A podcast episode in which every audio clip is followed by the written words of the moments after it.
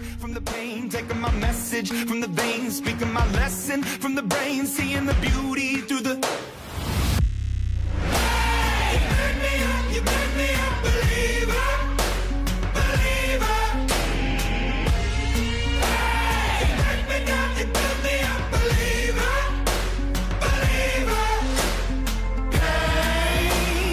Hello and welcome to episode 20 of Section 138, a weekly Blue Jay podcast. As always, I'm Mark Hawley from 360 Blue Jays News and Bluebird Banter. Uh, we are joined by Blue Jays Center and everything Blue Jays. Uh, again, we don't have Blue Jays Nation with us this week because he is luckily on vacation, or lucky for him, not lucky for us, I guess.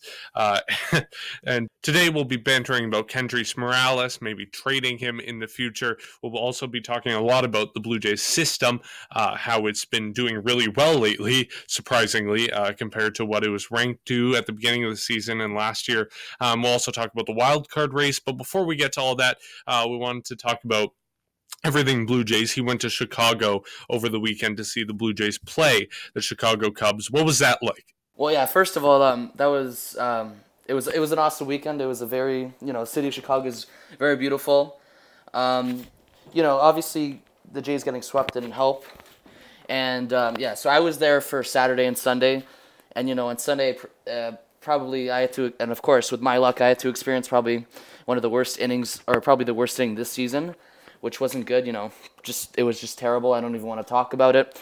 But yeah, you know, Wrigley Field spectacular, and this is the first uh, game I saw that wasn't at the Rogers Center, so I'm very proud that you know my first game out of Toronto was at Wrigley Field, and I'm just proud that I've been there.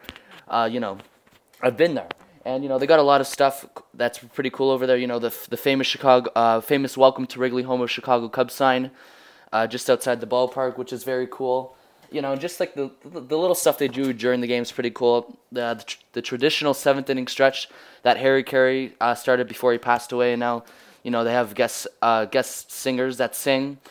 Uh, take me out to the ball game, and on Saturday it was Don Cherry, uh, for all those you know um, hockey analysts on CBC, and on Sunday it was a Cubs great. I just don't remember his name.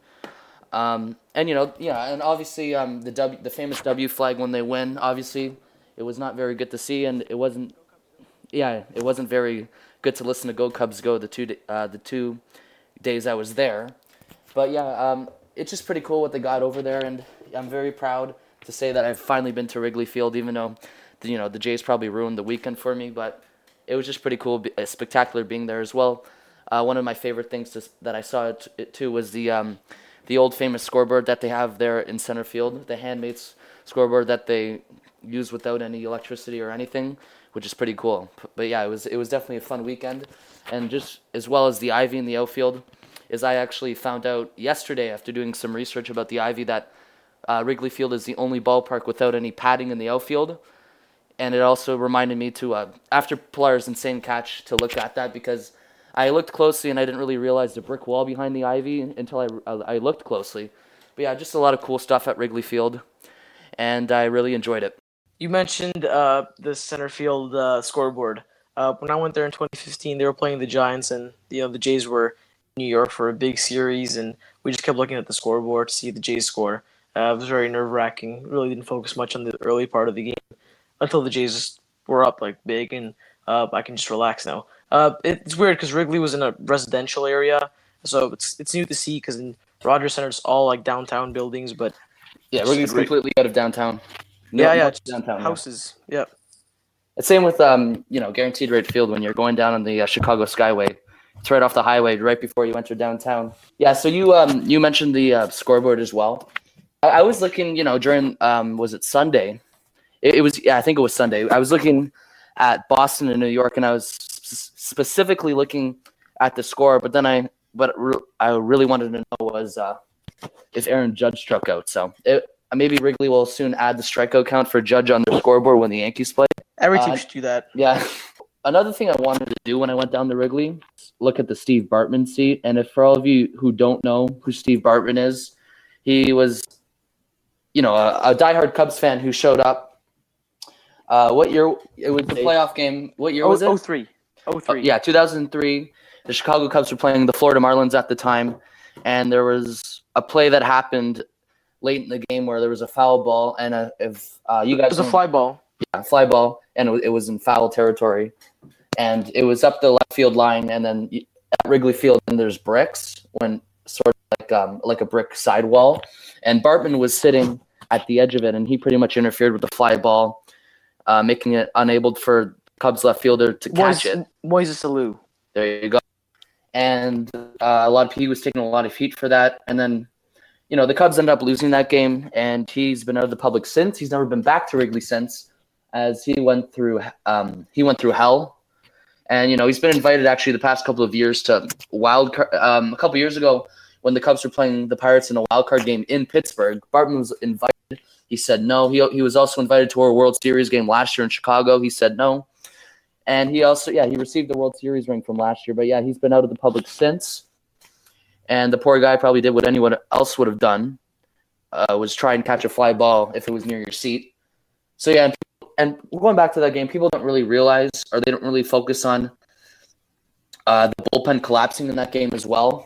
And another game later in the series that they had a chance to win. But anyways, I wanted to go to the seat, which and at the time it was aisle four, row eight, seat one thirteen. But when I went there, I found out that they actually completely removed the Bartman seat in left field, which I thought was kind of weird.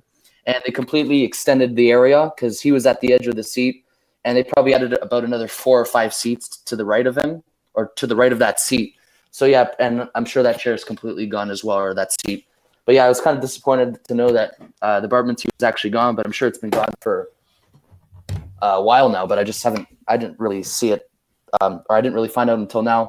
But yeah, pretty much just recapping. Uh, yeah, Wrigley Field spectacular, and I pretty much recommend to everyone, um, everyone that in some time in their, in some point in their life they go down to see a Cubs game. Yeah, I've never been to Wrigley Field, unfortunately, but I have been to Fenway Park. Uh, Fenway Park, uh, from my experience, isn't all that great. It's really congested. Um, obviously, it's really old and it's really unique on the field with the green monster, obviously, and then the uh, the short uh, wall in right field where so Pesky many home pole. runs go out. Yeah, and the pesky pole. Yeah.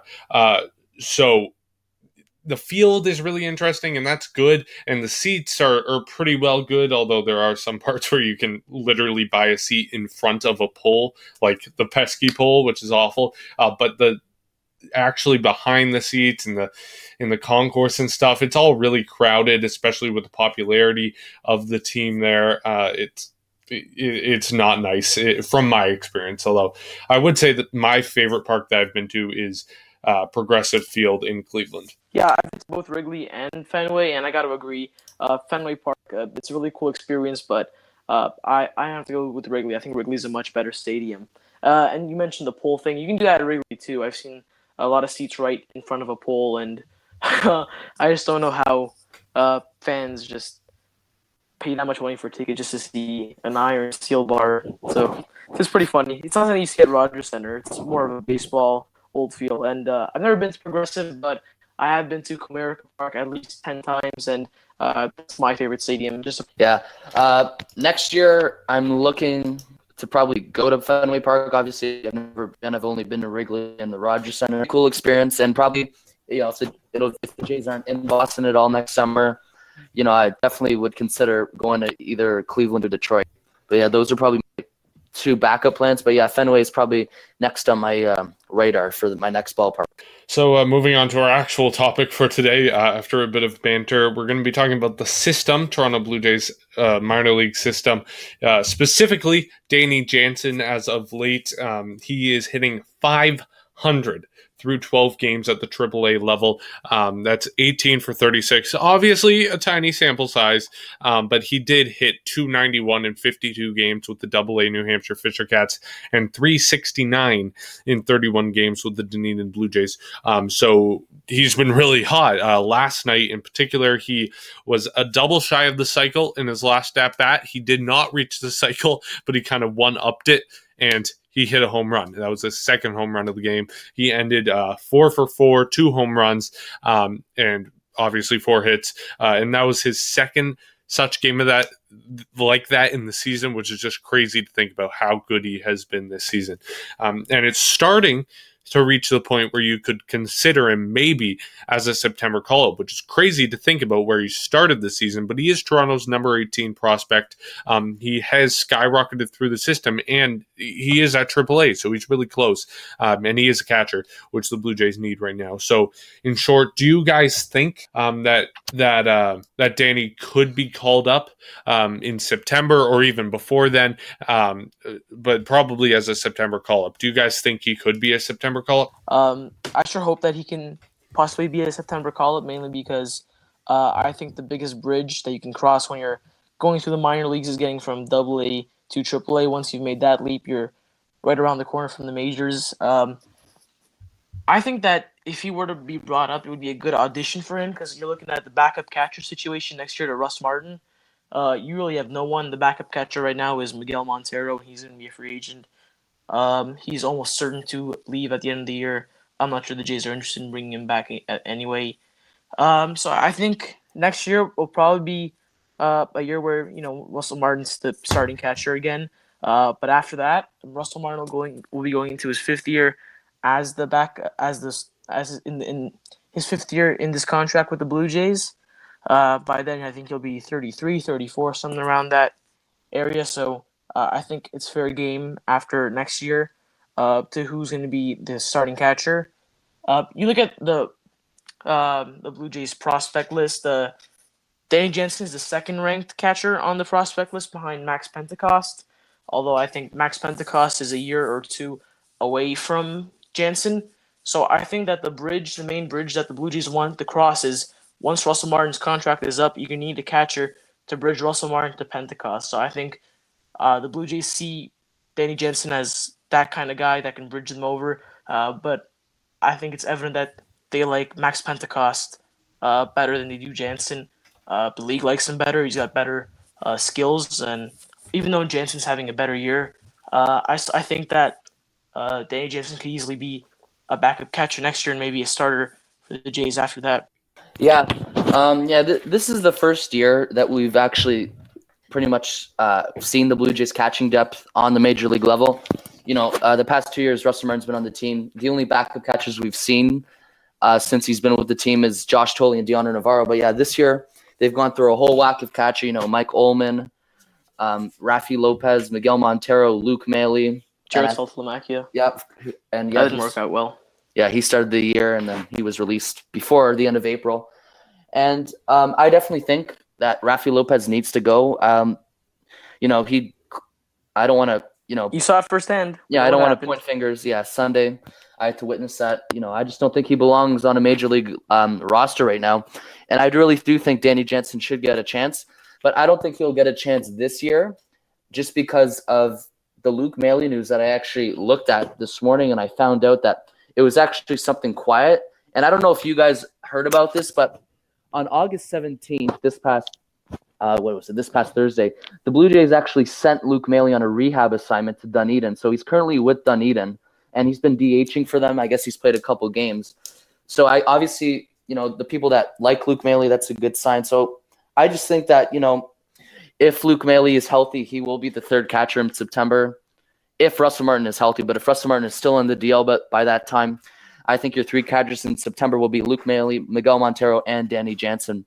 But uh, next year, for sure, next spring, obviously Danny J- Jansen will get a lot of time uh, in games. So he definitely has a shot next year. But yeah, just because of this Luke Maile news, um, I just think that uh, he might have to wait until next year. But again, it, it also can depend on the, the status of Russell Martin by September. I think uh, previously we have seen uh, the Blue Jays have a willingness to promote players who potentially are still developing. We saw um, Anthony Alford come up. Of course, it didn't end well uh, when he got injured, but uh, you know, I I think when Luke Maile is healthy, um, if he is healthy by the end of the season, like you said, he, he is on a rehab stint uh, right now, and who knows how long he'll take to get back.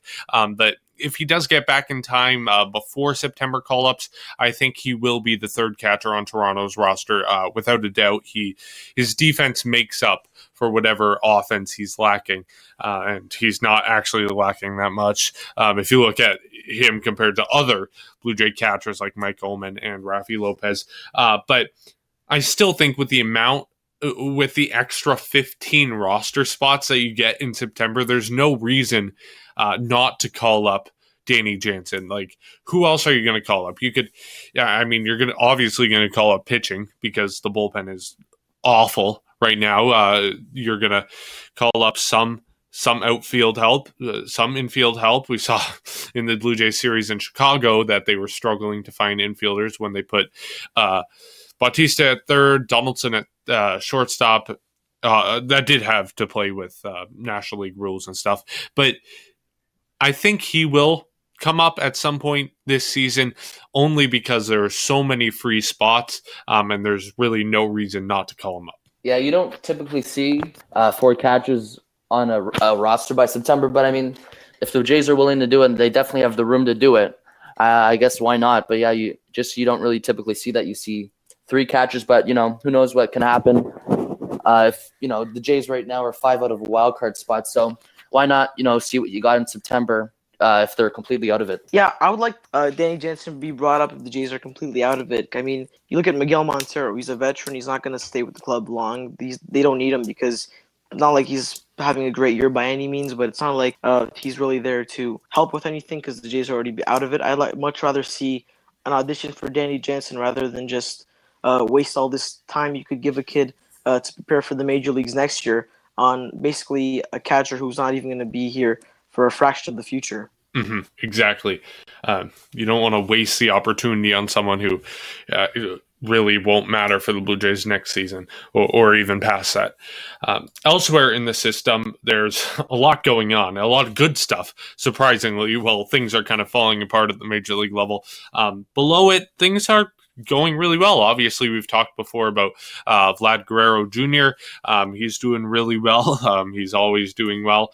Um, we've talked about Bo Bichette. He's kind of cooled off a bit, but he's still uh, a wonderful player for the Blue Jays. Uh, but elsewhere, um, Anthony Alford, um, he really hasn't missed a beat since returning from his injury. He's uh, collected a hit in 13 consecutive games, which is tied for the Fisher Cats record right now. He's in Double A, um, and he's the third overall prospect for the Blue Jays. Uh, we were just talking about September call-ups. Do you think Alford has any chance of coming up? Yeah, absolutely. I mean, we saw Alford be brought up uh, earlier uh, this year. Obviously, that was because of an injury. Uh, it was more of an emergency situation, a panic move for them. Uh, I would like to see Anthony Alford be brought up because uh, right now you're looking at uh, not only for this year, but Anthony Alford is going to play a huge role next year for the Blue Jays. You're looking at you, we're assuming that Jose Bautista is not going to resign. there's no way the Jays will be willing to pay that mutual option. He will become a free agent. I don't see why the Jays would want to bring him back uh, next year after he's having a really terrible year this year. Uh, definitely not a Jose Bautista year. Uh, I assume right now in the depth chart, you'd probably have Teoscar Hernandez, who the Jays just picked up from the Astros. As we all know, we've talked about him on uh, two previous episodes, I believe. Uh, he's set to be the starting right fielder as of today, should Bautista get injured. Uh, but I personally, I, I see uh, Anthony Alford as the top top outfielder in this whole system and uh, I'd much rather see him than Hernandez, which there's no knock on him, right? I think Teoscar Hernandez is a wonderful player, and I think that he sh- will get a start, a chance to start for the Blue Jays. Uh, I don't know, it will be. I think it will be the beginning of next year, but ultimately, I see Anthony Alford as uh, being the right fielder long long term because I just think that the this organization values him so much more than they do Hernandez and Dwight Smith and all the outfield depth they have. So I really hope that I see Alford in uh, this year, especially like the Montero situation, how you're not going to need him for next year. I kind of see that, and unfortunately, I have to say this. I kind of see that with Jose Bautista. I don't really see him as part of the future. So I'd much rather, if the Jays are out of it, just give some auditions to some guys who uh, have a chance to be really good for this team uh, later on in the future. Yeah, I definitely think that Anthony Alford uh, should get a call. Uh, you know, going back to last September, the call-ups, the outfielders that were the call-ups were uh, Darrell Ceciliani and and um, sorry, uh, Dalton Pompey, and they're both done for the year. They're on the 60 day DL.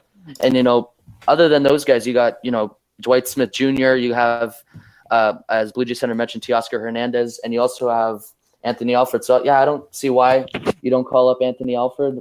Um, yeah, he's definitely, uh, yeah, he's a top three prospect. So, um, yeah, in the couple of years, I mean, Blue Jays center pretty much nailed it. Yeah, Bautista's likely gone just because of his season, and you know, Alford could potentially uh, have a spot on the roster next year, either either if it's on opening day or even during the season.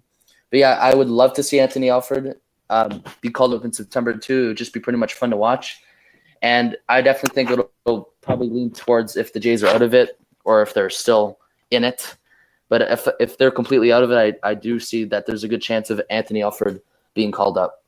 More prospects that are doing well. Carlos Ramirez in AAA. Um, he's blowing away expectations as well, similar to Danny Jansen, uh, through 30, 33.2 innings with the Fisher Cats and the Bisons. He has not allowed an earned run yet, which is just crazy to think about. 33 innings. Uh, that's um, if you have if he was a starter, obviously he's a reliever. If he was a starter, you're thinking about it.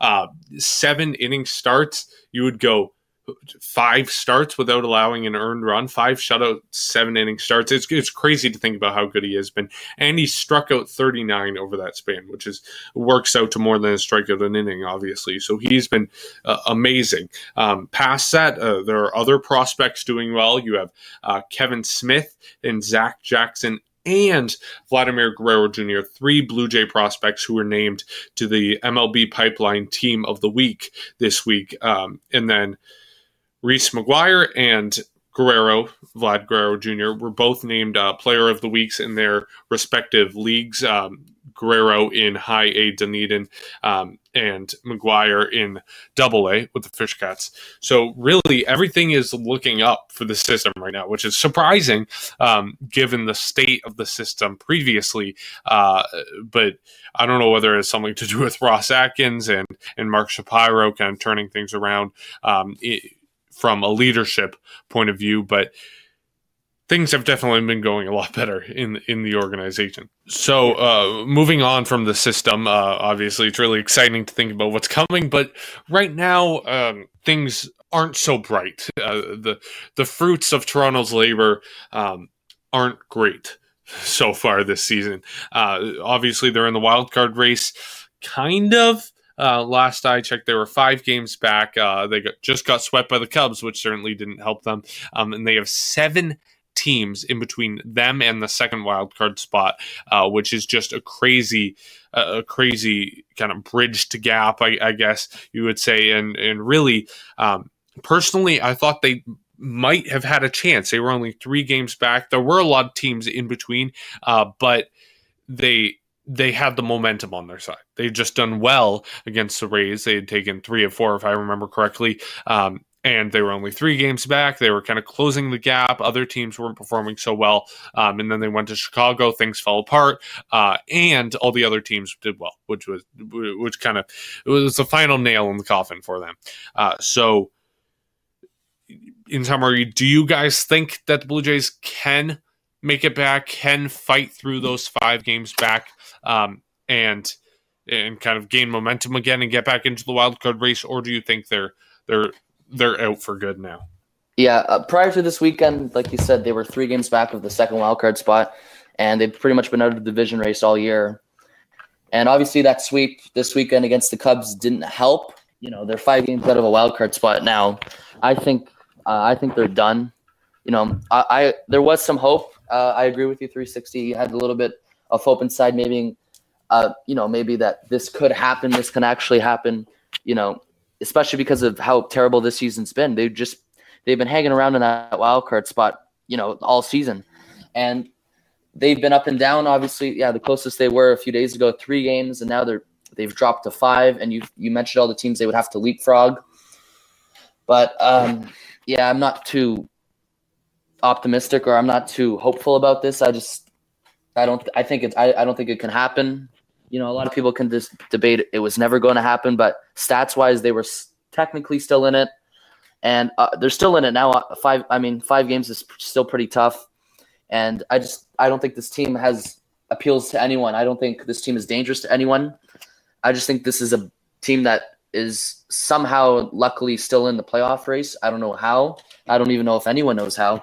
But I just I think now I think it's I think it's officially done. I just don't think you can be three games out of a wild card spot and go into a weekend series and just get swept just like that and all all the errors that happen all the miscues that happen you know on sunday that just you proves that you can't do that and you know with the team the jays have it's just it's not good enough so i yeah i'm not too um pleased with where they are and i, I think it's done I'm, i think they're finished for this year this has been a extremely frustrating year to watch, and it's been especially frustrating because, as you mentioned, the Jays are somehow still in it after the fact that it's been a terrible year. They've never been 500 once all year.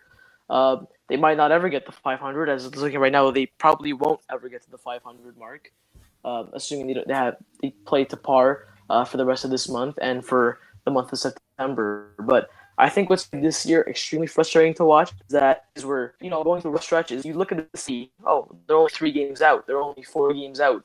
Uh, I think uh, back in 2013 or 2012, those were some really bad years. As of recent, of course, there were uh, over two decades of years where the Jays didn't make the playoffs. But um, I'm referring to those years because of uh, recent history.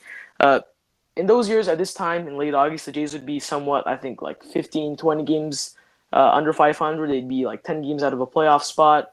Uh, the second wild card had just been introduced. Uh, but what's weird about this year is that you know, you know, they're playing horrible baseball and they make you want to tear your head out. They're not exactly out of it, so you always are pretty much forced to watch them every single day uh, because you know, even though you don't believe it, there's still a slight chance mathematically that they can make the playoffs. Uh, season was over; it's officially over. Uh, I'm gonna hold back on that for a little bit. I'm gonna give them one week. Uh, you look at the next over the course of the next week, they play six games: three against Tampa, three against the Twins. And by the way, the Twins hold the second wild card spot, five and one in this, and I don't see that happening. But if they can do that, then I think they have a legit shot in September because you're playing. They're both against teams that you're chasing in the wild card. If the Jays somehow miraculously, uh, and I again, I don't think this is going to happen. But what if they sweep both these series, which is obviously like a huge ton to ask? Then all of a sudden you're looking at a 500 team and just who are currently the a team in the playoff spot. And I look at all of these teams that are ahead of them. I mean, I'm not scared of the Rays, the even the Rangers, the Royals, maybe Seattle, but teams that Seattle always has a good run and they lose four in a row or something like that. Uh, they don't have two of their best starters, so uh, I'm giving this team one week. If they don't have a good week, uh, I think they'll just be too far behind. And also, don't forget they haven't played the Twins yet this year, so I think that six or seven games they have left against them. So if they can really capitalize against that, I think they might be a chance. But um, 38 games left for them, I think. Yeah, 38. Uh, with five games out, that's extremely difficult. But when you have all these teams that you're chasing, uh, it makes it even harder. Uh, it's seven teams, I believe. Uh, but I think the Jays were able to have a great week here, and nothing's really showed me that they're capable of doing it, but if they somehow do it, then uh, I think we'll all be looking back in it. So I'm giving them one week before I want to call it over. Um, yeah, you mentioned the uh, six games they have. A big reason or big this you know a big thing that caught my eye to say it's over. Um, the next three games are against the Rays, and you know you know the Jays' troubles against the Rays, but they yeah they recently won three out of four against them. Yeah, so the, the thing that doesn't get me too excited is is as well. This is the uh, the Rays. You know, they recently won three out of four, but we all know uh, the Jays have had troubles in their past years beating the Rays in Tampa Bay or in St. Petersburg at at the Trop. So, you know, if they if they lose two out of three, or even if they get swept, that's below uh, five games out of the wild card spot. And well, depending on everyone how how everyone uh, else does, but just because the Rays are the team ahead of the Jays play a game it's definitely a, a big series. But you know, again, they don't they have they have a lot of trouble in Tampa Bay against the Rays, and that's a pretty big reason why I think it might be over, just because of their struggles against uh, the Rays it's at the Trop. Yeah, uh, I think mathematically, like I mentioned just a minute ago, mathematically, I, I believe that they're still in it, which is facts. I mean, there's five games out with 38 to go. I mean, mathematically, it's still a possibility. But you look at the team day in and day out. I mean, you got Miguel Montero, you got Jose Bautista having the worst year of his career. You're having, well, at least with the Jays, you're having Ryan Goins, Rob Refsnyder, Darwin Barney, Kevin Pillar has been terrible in the second half of the year. You have so many guys who are just really slumping. I mean, you you're done with uh, Donaldson, Smoak, and Pearce really everyone's really been underperforming all year, and a lot of that has to do with injury. Uh, and also, when you look at their rotation, um, you see guys like Nick Tepesch and Chris Rowley. I mean, granted, well, we haven't talked about Chris Rowley. And I'm just going to mention out there. Last podcast, Chris Rowley had not made his debut. Uh, he's made two starts since then, and he's had been terrific in both those starts. Just a quick shout out to him.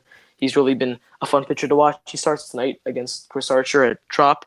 But uh, Nick Tepesch and Chris Rowley, both of them are really uh, unproven starters. So uh, you have 60% of your rotation that's you know healthy and there uh, pitching, obviously with the exception of Aaron Sanchez and Liriano, who was traded, uh, and the bullpen. I, we saw it with Roberto Osuna. That's now eight blown saves. So when you have so many factors that are working against you, uh, that five games with seven teams chasing feels like a lot worse than it actually really is because they just haven't shown that they can go on that kind of run that they would need to get to the postseason. Blue Jay Center, you and I were talking about before we started the podcast about 2014 and kind of the comparisons between where the Blue Jays are right now in the standings to 2014. And I really think that stands true. Like in 2014, the team ended, I believe, a 513 um, win loss percentage, uh, and they were really close the entire time. They never fell too far behind. They never went too far forward. Um, but they never struck. They they never really heated up. They never really uh, threatened uh, to clinch a playoff spot, but they were in it till the very end. They only got eliminated uh, from postseason contention in the very few, few last days of the season, um, and that kind of brings to mind uh, that season is brought to mind now when you look at what the Blue Jays are doing now. They're they're in it. Uh, obviously, they did fall very far behind to start the season, but they are in it, and they do have the potential to strike. But almost certainly they won't. And it's kind of tough and it's kind of annoying. Like you wish they could have just fallen completely out of contention, got, you know, those first few draft picks, um, maybe uh, traded for some good good prospects, but they didn't because they're in it, which is which is nice, but at the same time it, it's not and it's it's kind of annoying. But past that talking about uh kind of what I just mentioned, a rebuild. Um, not quite, but Kendrys Morales. We were going to talk about that. Um, I mentioned at the beginning of the podcast, uh, Blue Jays Center wanted to discuss uh, perhaps about trading him and how the Blue Jays can handle his contract going forward. Uh, before I kick this off, uh, I want, just want to touch on your uh, talk about the 2014 team. that team, uh, I don't think that team was anywhere near as talented as this team was on opening day. I think that was just a team that overplayed out of their minds because the previous year it was just a terrible season. You know, you had Jose Reyes, you had Mark Buehrle, Josh Johnson, all those guys that were supposed to be good, and they ended up having a terrible year. I think 2014 was the year with zero expectations whatsoever, and a lot of guys overperformed. And Edwin went out for six weeks. They lost Lind on the DL. Jose Reyes missed some consecu- missed uh, considerable time. I just think that that team just fell apart uh, in late August because they just could not do it anymore. They could not play to above their heads. Uh, but just to touch up some recent history, um, I'll talk about the Morales topic. When the Blue Jays signed Morales in this offseason, the idea was that they can build a poor man's Edwin after he, oh, before he left for Cleveland. He moved on very fairly quickly. Uh, I think the first day that Edwin declined, they signed him. Um, but when you look at this year, they also signed Steve Pearce uh, as sort of sort of a uh, Morales had limited experience at first base, uh, not the everyday player that Edwin can be. Um, but some way, somehow, Justin Smoak has really turned into a better a player that's having a better year than Edwin and Morales. Uh, I don't know where he came out. He's having a, a, fantastic year, hitting well over 290 with an OPS. I think of over 950. He's got 30 plus home runs, 80 RBIs. He's been exactly what the Blue Jays had hoped Kendrys Morales will be uh, if not better than that. I think definitely better than that. Uh, but you're looking at the, the, squad next year. Really need Justin Smoak, Steve Pearce, and Kendrys Morales on the roster. I mean, Justin Smoak has sort of been uh, the Edwin of last year that Morales was supposed to replace. Uh, so I think by trading Kendrys Morales, you're saving I think 22 or 25 million dollars at your own firm for the next two years. And by trading him, I, I mean as in, I don't think you're going to get anything in return for him. I think you're just trading away his contract because I just don't think the Blue Jays need him. And don't get me wrong, I'm not I'm not a Kendrys hater. Um, I, when they signed him, I specifically told all my followers that Edwin because he's just simply not Edwin Encarnacion. He's not that kind of player, but he'll do what he's done. Um, he is what he is. As much as I hate to say that, that's what Kendrys is. He he can't field, he can't throw, which he's a DH. He's strictly a DH who is not having his greatest of years. He's hitting under 250 with an on base of just over 300, and he, I think he has like one home run in the past month or something like that. Um, it's just not been uh, a great year for him, but certainly not been a terrible year. Uh, and I'm just looking at the squad for next year. I'm, do you really need a DH? I mean, you have a first baseman with Justin Smoak, uh, Steve Pearce, another guy who uh, didn't really doesn't really look like a great signing now because of the signing of Pearce. When they signed because of the emergence of Smoak, uh, when they signed Pearce, they wanted him to be sort of a first baseman, uh, play the majority of the games at first base. But since Smoak took that over, he's played virtually no first base all year long. Uh, he was injured, and he's not a good left fielder. So uh, really, aside from the bat, you're not really getting much for him. So that's two guys in your roster, Pearce and Morales, that you're getting nothing aside from the bat.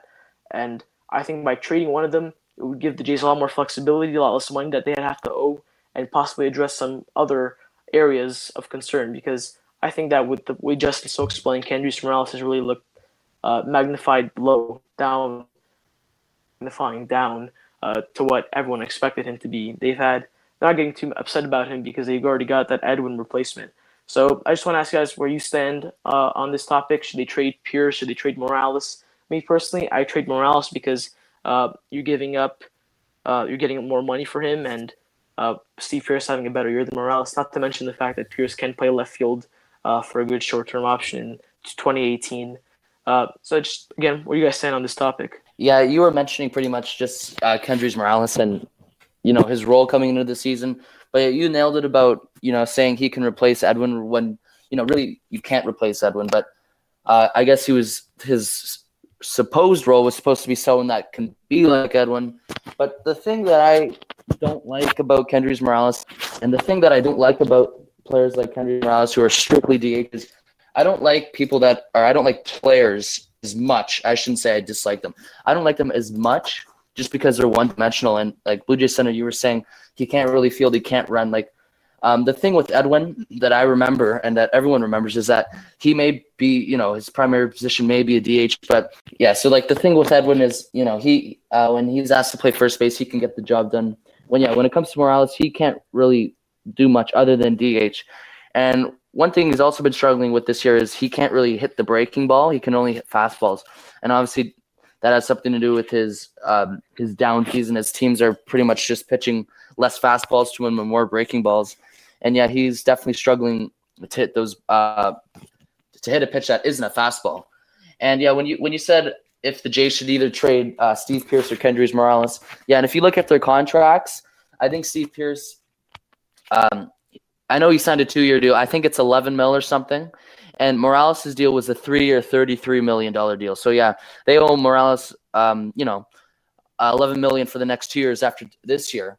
So, if you trade Kendrys Morales, there, you obviously you have the hole in the DH spot. But you were mentioning uh, Blue Jay Center if the Jays really need a DH. I mean, obviously Morales, um, you know, he, he's definitely a good hitter, but if they want to, you know, uh, flip around the DH roles to certain people, like next year, if you have Josh Donaldson and Troy Tulowitzki, who's coming off a sprained ankle, maybe you DH him more and, and start players like Ryan Goins at shortstop. Uh, but if it came down to the two, I would I would probably trade Kendrys Morales just because of the the left field hole again. But you know Ezequiel Carrera has done a tremendous job this season, being the Jays' fourth outfielder. But now he's pretty much platooning with Nori Aoki for the fourth outfielder spot. But I would I would probably trade Morales if it came down to one of the two, just because he has an extra year after 2018, which Pearce doesn't. As next year he will be a pending uh, free agent. I think uh, to just preface my opinion on this, I should say that the Blue Jays signing of Kendrys Morales in the offseason. I don't think that was a bad signing. Obviously, um, when you looked at that compared to Edwin Encarnacion's deal and how uh, low that was with the Indians and stuff. Uh, in that sense, perhaps it wasn't the strongest. Um, but if you ignore all that, I don't think it was a bad signing. Um, Steve Pearce, no one could have expected him to perform that well. Um, no one could have expected Justin Smoak at all to perform that well. Um, and I think the Blue Jays were just doing the best they could. They were just preparing for what they knew what was going to happen, for what they thought was going to happen, uh, and they they planned accordingly. Um, still, uh, I think the idea of trading Kendrys Morales in the offseason is appealing. I certainly think there will be teams that are interested in him, which is obviously required if you want to trade a player for something in return.